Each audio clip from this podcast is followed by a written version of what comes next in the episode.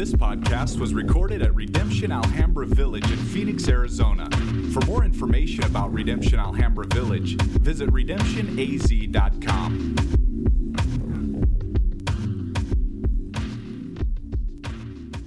And as they were speaking to the people, the priests and the captain of the temple and the Sadducees came upon them, greatly annoyed, because they were teaching the people and proclaiming in Jesus the resurrection from the dead. And they arrested them and put them in custody until the next day, for it was already evening. But many of those who had heard the word believed, and the number of men came to about five thousand. On the next on the next day, their rulers and elders and scribes gathered together in Jerusalem with Ananias the high priest and Sapphira and John and Alexander, and all were in high priestly family. And when they had set them in the midst, they inquired, "By what power, by what name did you do this?" Then Peter, filled with the Holy Spirit, said to them, "Rulers of the people and elders, if you are be, if if we are being examined today concerning a good deed done to a crippled man, by what name means this man has been healed, let it be known to all of you and to all the people of Israel that by the name of Jesus Christ of Nazareth, whom you crucified, whom God raised from the dead, by him this man is standing before you well. This Jesus is the stone that has been rejected by you, the builders, which has become the cornerstone, and there is salvation in no one else, and there is no other name under heaven given among men by which which we must be saved." Now, when they saw the boldness of Peter and John, they perceived that they were uneducated common men, and they were astonished, and they recognized that they had been with Jesus. But seeing the man who was healed standing beside him, they had nothing to say in opposition. And when they had commanded them to leave the council, they conferred with one another, saying, "What shall we do with these men? For what that notable sign has been performed through them is evident to all the inhabitants of Jerusalem, and we cannot deny it. But in order that it may spread no further among the people, let us warn them to speak no more to anyone in his name." So they called them in and charged them not to speak or teach at all in the name of Jesus. But Peter and John answered them and said, "Whether it is right in your sight, or, or, or whether it is right in the sight of God to listen, whether it is right in the sight of God to listen to you rather than to God, you must judge. For we cannot but speak of what we have seen and heard." And when they had further threatened them, they let them go, finding no way to punish them because of the people, who were for all were praising God for what had happened. For the man on whom this sign of healing was performed was more than forty years old. This is the word of the Lord. You may be seated. We're used to sitting in uh, kind of classroom settings, if you will.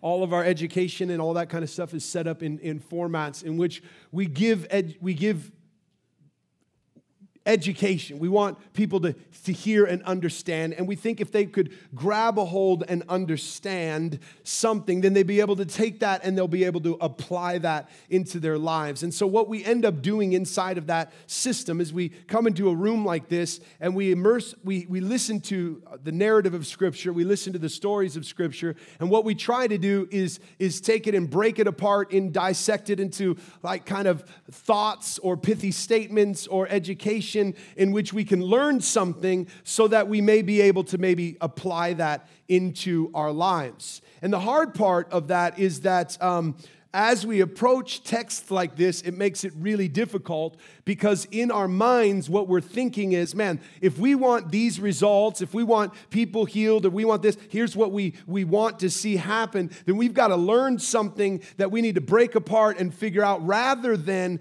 just hearing the story, the narrative of Scripture, and immersing ourselves into this and understanding uh, uh, what is the power in which we see, and that what is the, the the the beauty of these stories, and to glean from this what is God wanting to do in our hearts and lives. What we try to do is kind of break it apart and put it into equations. Now, Scripture is a grand narrative in which we see the entirety of the story where Jesus is the star and, and, and, and, and that he is, he is doing this beautiful and big work. And as we get caught up and immersed into this story, there are things that we can learn and there are things that we can apply. But we can't apply this kind of same idea of what we think about education into our realities of what we do in these times together, because there is more than just learning kind of little things that we can take notes on, and it's more than us just being smart or having a high education. What we see in, in approaching Scripture, especially as we're studying narrative, is that we're not trying to figure out how do we duplicate this. How do we do what is done? How do we heal the lame or stand in front of, uh, of, of authorities and preachers? How do we duplicate this? What we're trying to see is what is God doing, okay? And how is he working? What we have seen inside of all of Acts that we need to remember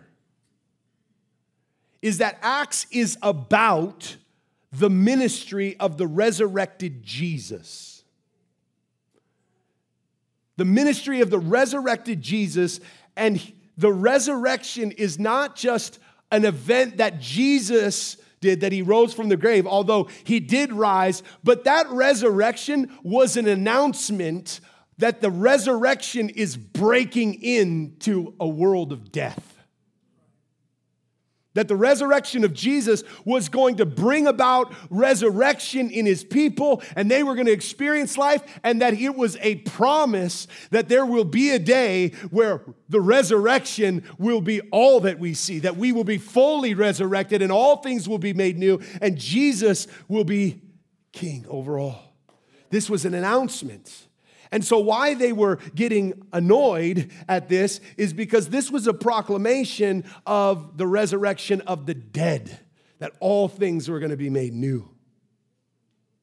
And this story, this, this Acts, is not about the early church. It's not about the apostles. It's not about the superheroes. And what we can do is, as we're reading these stories, is make Acts about these people rather than seeing that these people were a, a sign of something greater. And that was that Jesus is still alive. And they would keep saying it. Over and over again, from the beginning, they, they proclaim in Acts one that Jesus is alive, and as he's ascending, he's saying, wait, and I'm going to pour out my Spirit upon you. He's done this work, and he promises he's going to come, and so they're waiting in the upper room, and the Spirit is with them in the upper room. Listen, remember, Acts chapter two is not just where the Spirit comes onto the scene. The Spirit has been there, hovering, working amongst his people, and you see in Acts one, what are they doing? They're dedicated to prayer and study and organizing and getting things in order, and place and, and, and, and studying Scripture and listening and unity with one another and generosity. They're dedicated to those things in Acts chapter one. And then in Acts chapter one, the Spirit is poured out as he was promised.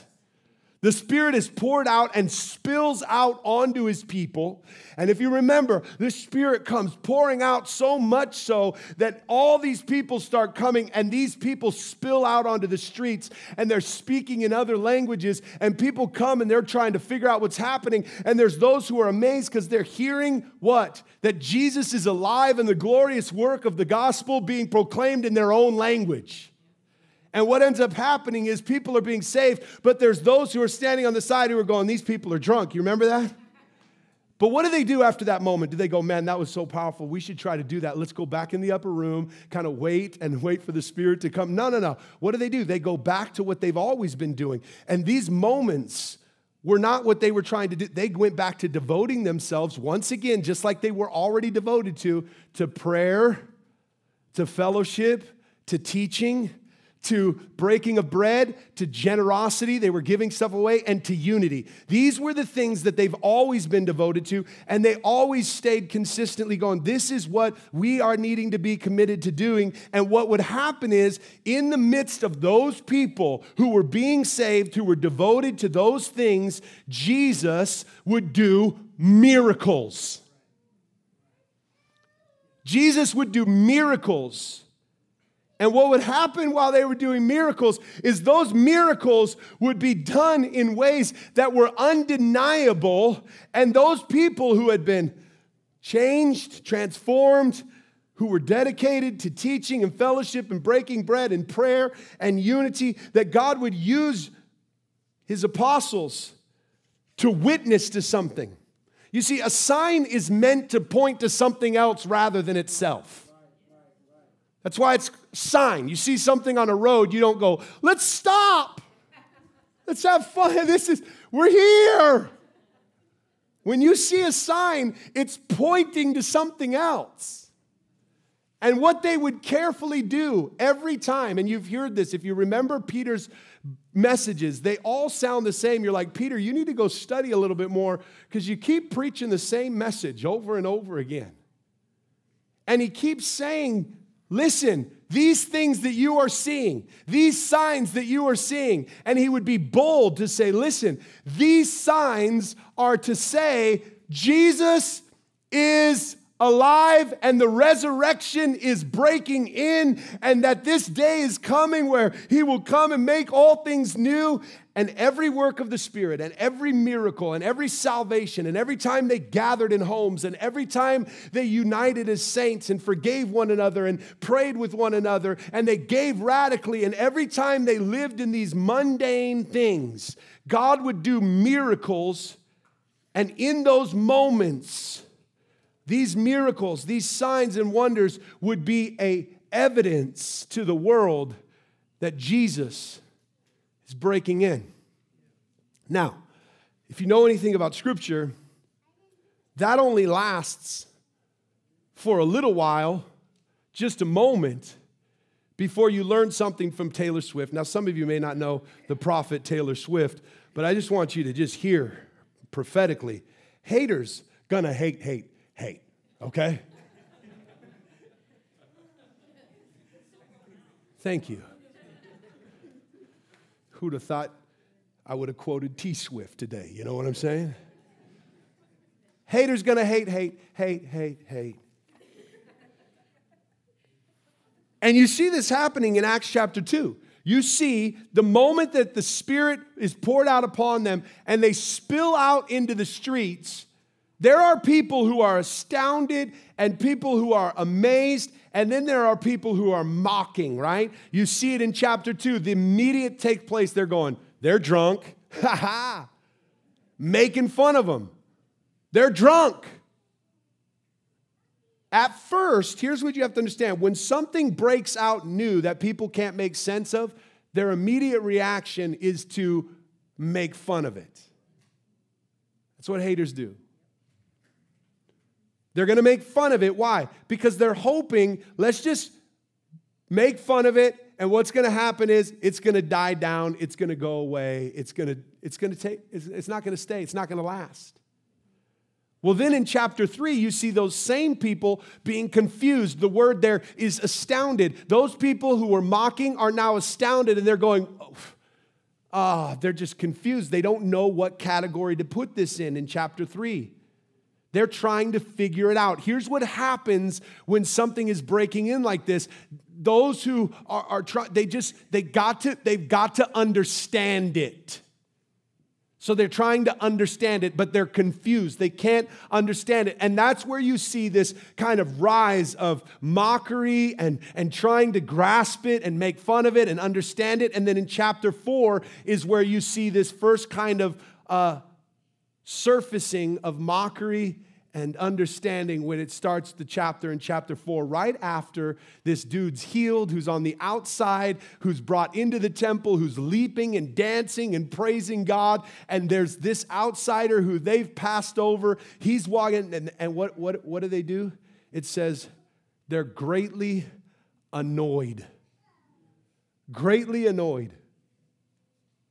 That mockery and that astounding, because it's not going away, all of a sudden they're getting annoyed. Why? Well, the annoya is not coming because there's so many miracles and so many signs and wonders. They're not annoyed by the signs and the miracles and the healings. They're annoyed by what those signs are pointing to, and that is that Jesus is still alive, and they're annoyed that they can't kill him. So no matter how many times they try to shut him up, he wouldn't shut up. No matter how many times they tried to put him off into the margins and persecute and get him away and run him out of town, he could, they couldn't get rid of him. And no matter how many times they tried to persecute him and kill him and put him on the cross, he gets up. He comes back, he fellowships with his people, he ascends, and now he puts his spirit. And every time these people do something, they go, Jesus is still alive, you killed him, but he's back. Here's the power of the gospel, church. This is, this is the beauty of what we believe, that when we make Jesus just an educational system where we go, let's look at Jesus as a historical figure, let's break him down, let's study his life, let's look at these things, and we keep Jesus in history, what ends up happening is he becomes somebody we could admire. But the beauty of the gospel is not just that Jesus is a historical figure, but this Jesus is alive and at work and active today and moving by his Spirit amongst his people. Jesus Jesus is not just the Jesus of history. He is here and alive and at work.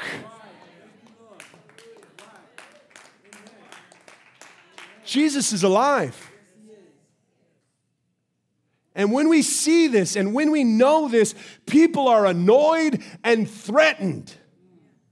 Because when we announce that Jesus is alive, here's what we are announcing. Jesus is Lord. Jesus is King.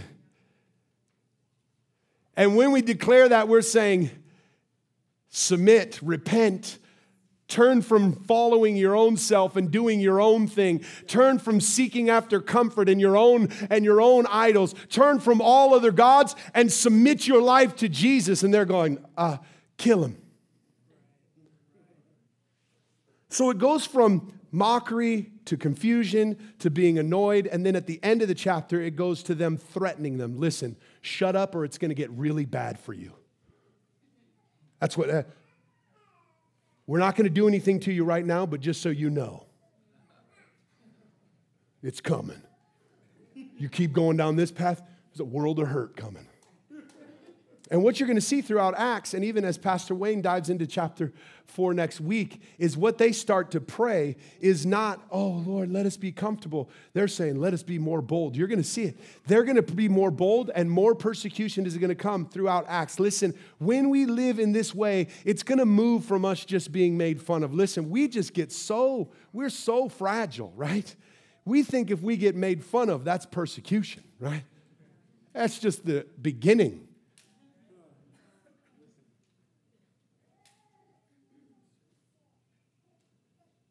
What happens in the face of this kind of swelling hatred?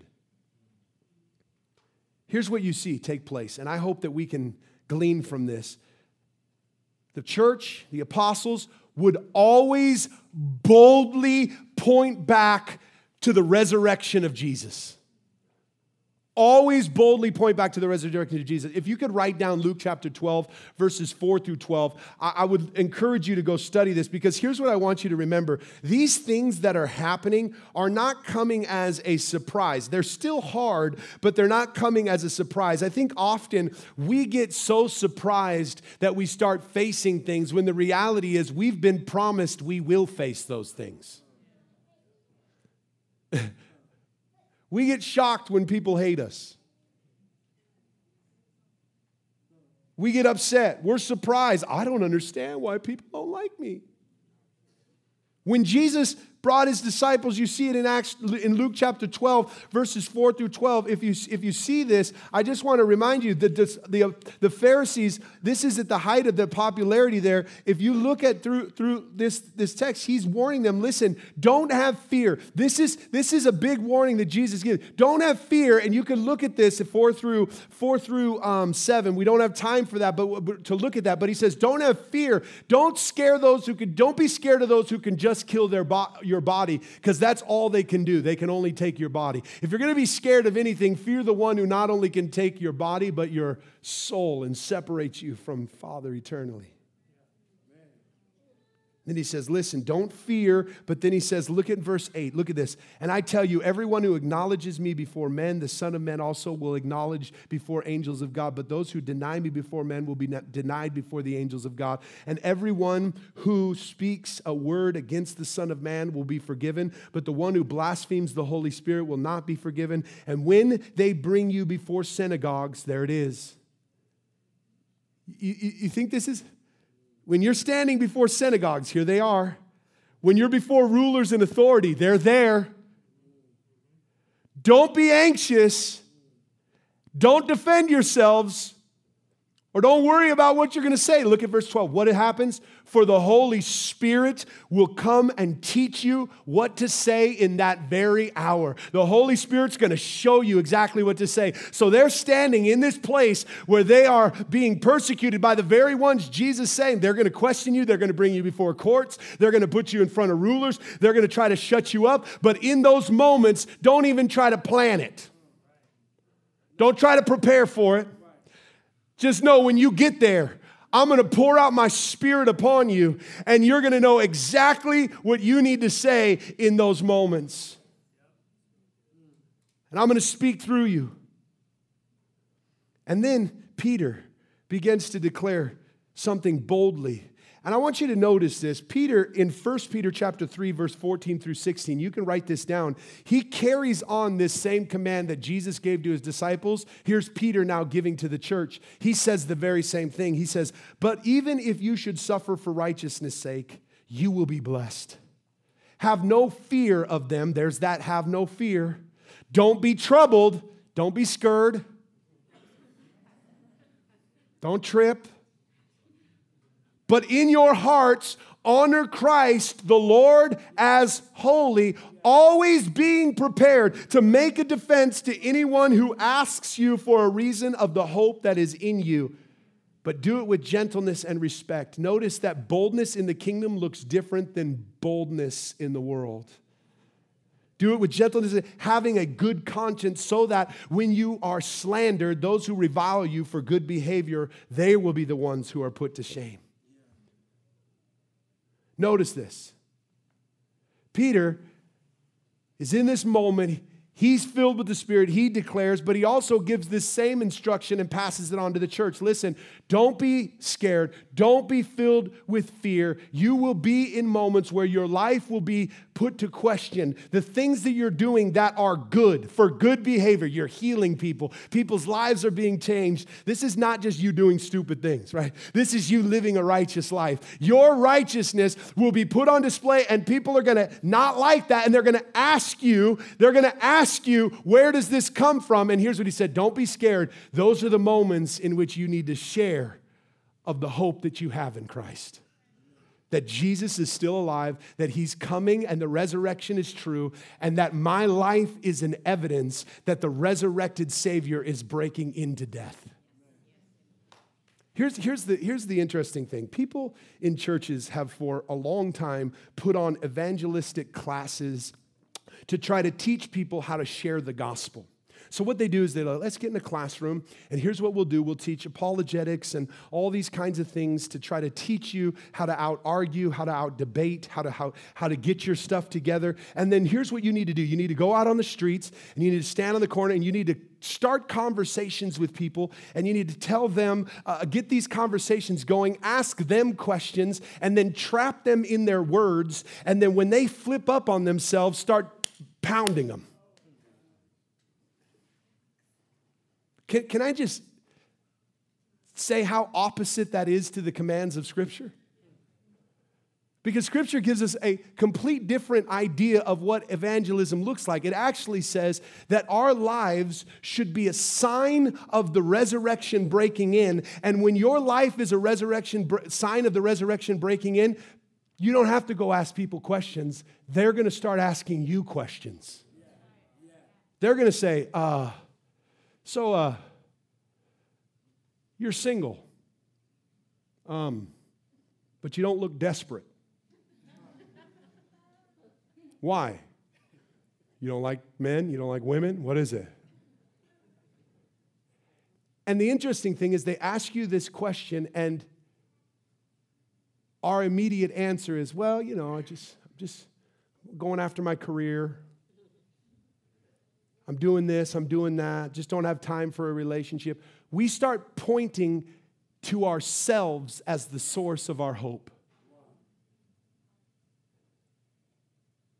rather than saying, oh, I am fully satisfied because the resurrected Savior has given me a greater joy in and of himself, that this relationship that I have within him has completely satisfied every longing and desire of my heart. And in times where I have loneliness, and you have the opportunity, they're asking you of what is your hope. Uh, what about what about the time somebody comes and goes, oh, well, why is your marriage seem like you kind of like each other? I can't stand mine, you know. Trying to get out of this thing. What's what's the secret sauce? What are you putting on that thing? You know what I mean? What's the sauce? What what are you going after here? And then you go, well, you know, we've just always been B F Fs. We text each other every day. We go on dates all the time. We just really love each other. You know, we've worked really hard at it. And in the midst of it, you're pointing to yourself as your own salvation for your marriage. They're asking. And you're pointing to yourself. Instead of saying, well, the only reason I understand covenant is because Christ has come and loved me when I was broken and far off. Matter of fact, I cheated on him, and he still kept his covenant with me. Matter of fact, I was running on him, and he wouldn't give up on me. And, I, and he brought me back in, and this Christ has brought me into and shown me how to love somebody who's broken. And, and, I, and listen, I don't just tolerate them. I actually know so much junk about them, and I still love them like Christ loves me. Somebody comes up and says, man, you're, you're at work, and uh, it looks like you ain't complaining like everybody else. You work hard. You're here. You do it with joy.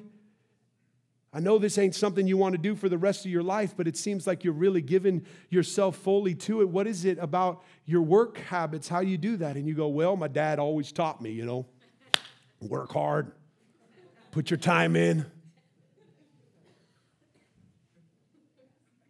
Rather than showing that it is the Spirit that gives us this very strength and help to do very mundane things, not just for a boss or for an employee, but I'm doing it for a resurrected Savior who is actually looking over all of my work. And he is alive, and I, I work as unto his his glory. I, I, I hey, why why uh, how did you get off drugs? How why are you not addicted any longer? I I, I saw you were addicted to drugs, and, and and I know that that struggle is real. I saw you were an alcoholic. How all of a sudden do you? Well, you know, I went to this program, and I went through this, and I did this, and I. I mean, come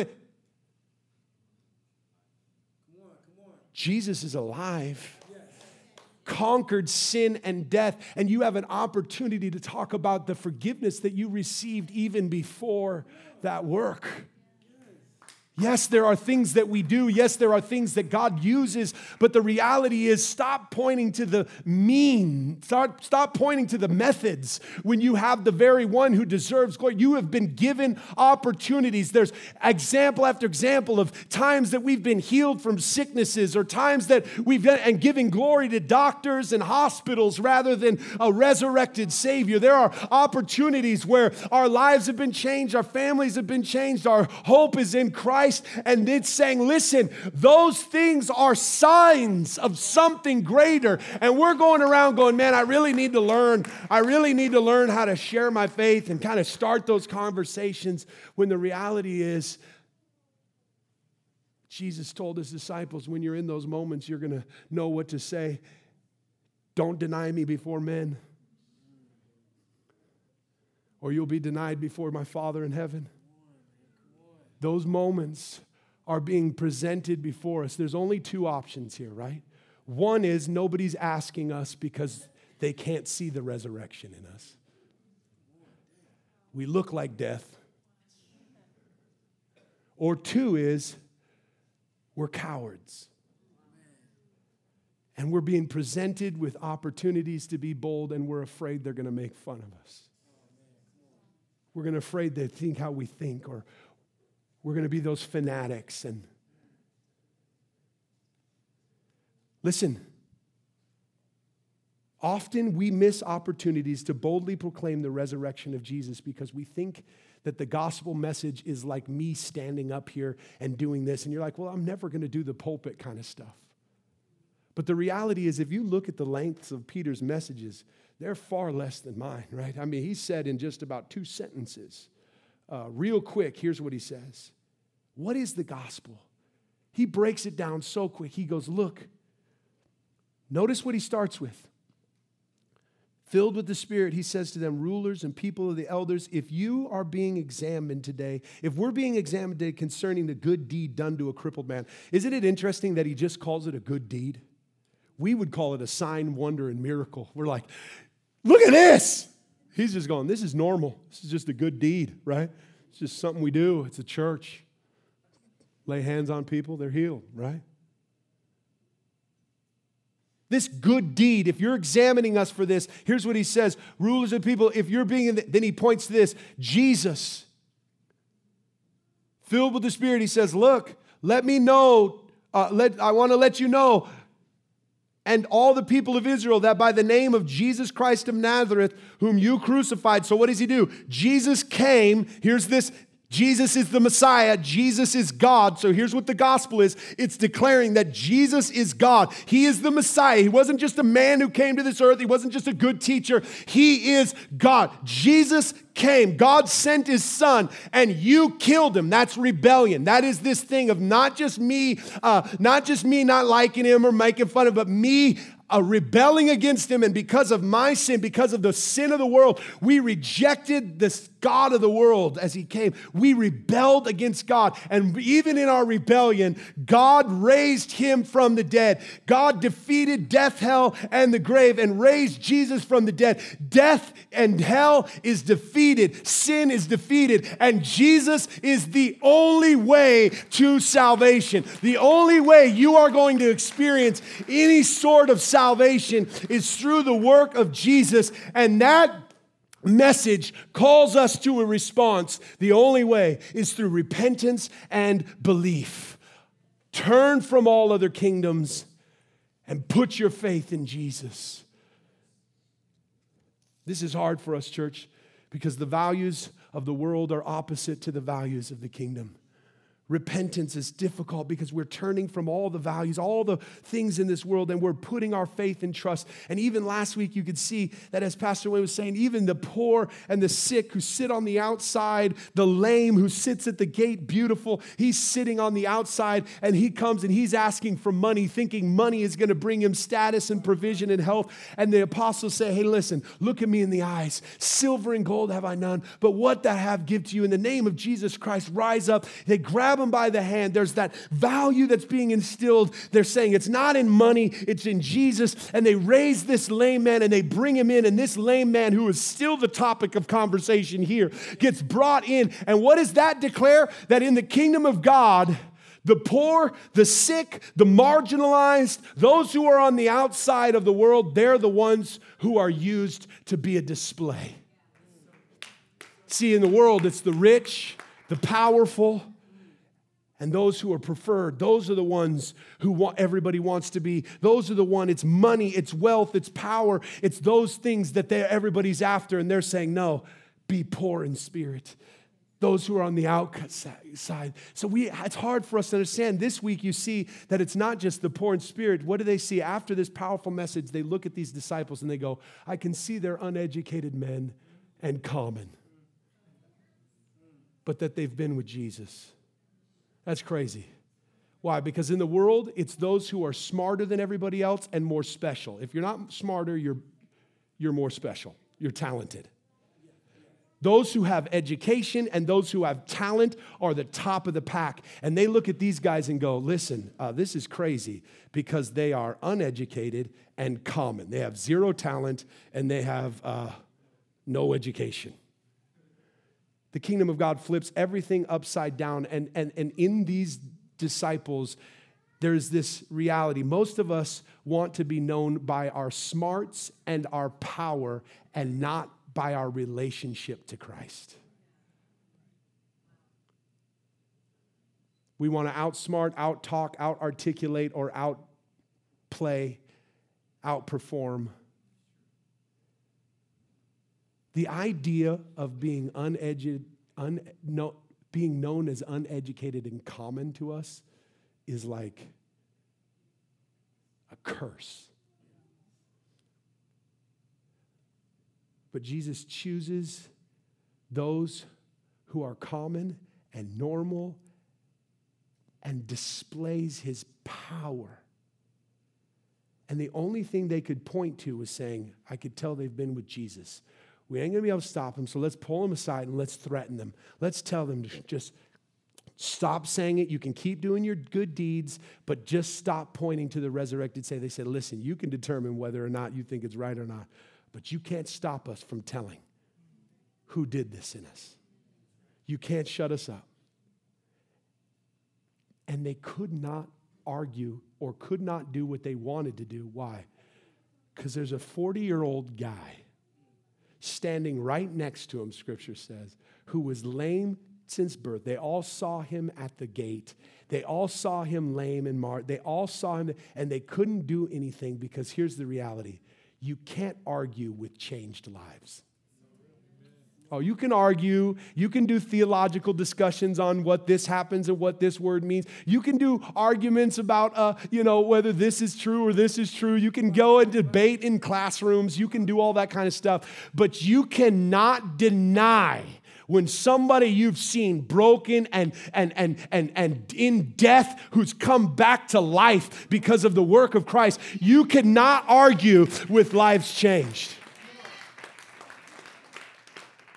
Miracles that are done through the good deeds of God's people are opportunities for us to boldly proclaim. That's why when we say, church, it's not just about deeds and it's not just about words. It's word and deed. That the words that we proclaim are a proclamation of the resurrection being put in. It's the sign. When someone's trying to read the sign, what does that sign say? Oh, I'll tell you. Jesus is alive. That's what it says. And he's still seated on the throne, and he's still at work. And I don't like what you said there, but I can't argue because I haven't seen people of all nations, tribes, and tongues, and backgrounds, and ages, sit in a room together, enjoy one another, hang out together, fellowship together. I haven't seen people from different backgrounds and styles and lives come together and be united. I haven't seen people empty their pockets and, and, and be generous. I haven't seen people living. I haven't seen this power and these miracles coming through. I haven't seen people's lives. I haven't seen, I, I can't argue with what I see.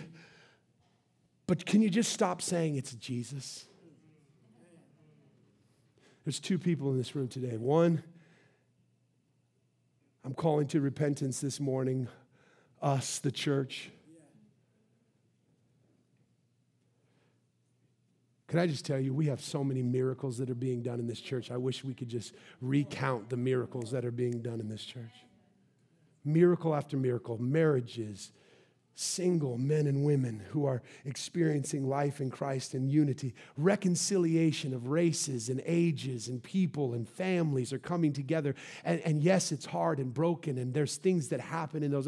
People who've literally been addicted and now are free from those addictions and walking in the power of the Spirit. People who are, are, are, are, are, are, are seeing God's Spirit work through their lives in ways and, and, and, and at work, and they're, they're seeing their, their workplaces. There's so many things that we could talk about, and, and, and I'm not saying we should stop doing those deeds, but I will say this. We need to pray that the Spirit will give us boldness because those deeds should give us great opportunities to point to Jesus. Don't pass up those opportunities.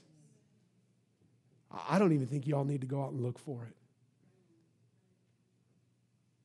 I think it's funny when people, I, I personally think it's funny that people say, Lord, give me an opportunity to share my faith today. I just think we don't need more opportunities. We just need to utilize the ones we got. Yeah, right? We need to start so- talking when it, when it comes, because I'm telling you, we got questions coming at us. Yeah. Just even as a church, I, I can't tell you how many times people come to me and go, how do you have so many different races? I mean, you may not get, they come to me because they want it, but they don't. How do you have so many races and ages, and and, and why, why do the poor come and worship with you? How do you, how do you do that? I go, listen, Jesus is alive and barriers are broken. And people of all backgrounds and races and tribes can live in unity because of the work of Christ. And if that is true, that means we need to start dying to ourselves. We need to start loving others. It's an opportunity to share the gospel. For us in this room who are followers of Christ, we need to come to this table today and fellowship with, and ask, God, fill me with your Spirit. Give me boldness to be a sign and to be a bold proclamation. And then there's others in this room who are still trying to save yourself. And you're seeing people's lives changed, and your marriage is broken, and your life is falling apart. And there's things all around, you're feeling desperate and empty, and you all you want to ask is, how do I get what you have? And you're trying to find somebody who will give you advice and a set of rules rather than a relationship with Christ. And I'm here to tell you today, repent of trying to find salvation in any other person. If you see anything good in us, it's not because we've done it. It's because Jesus is alive and seated on the throne of our hearts. And let today be the day of salvation. Today be the day you stop running to other things and put your faith in Jesus and trust him as the Lord of your life. Father, I thank you for your Spirit. I thank you for your help. I thank you for your power to save. I thank you for the change you've done. Make us bold. Let us repent and believe, but let us come to the table hungry and thirsty. In Jesus' name.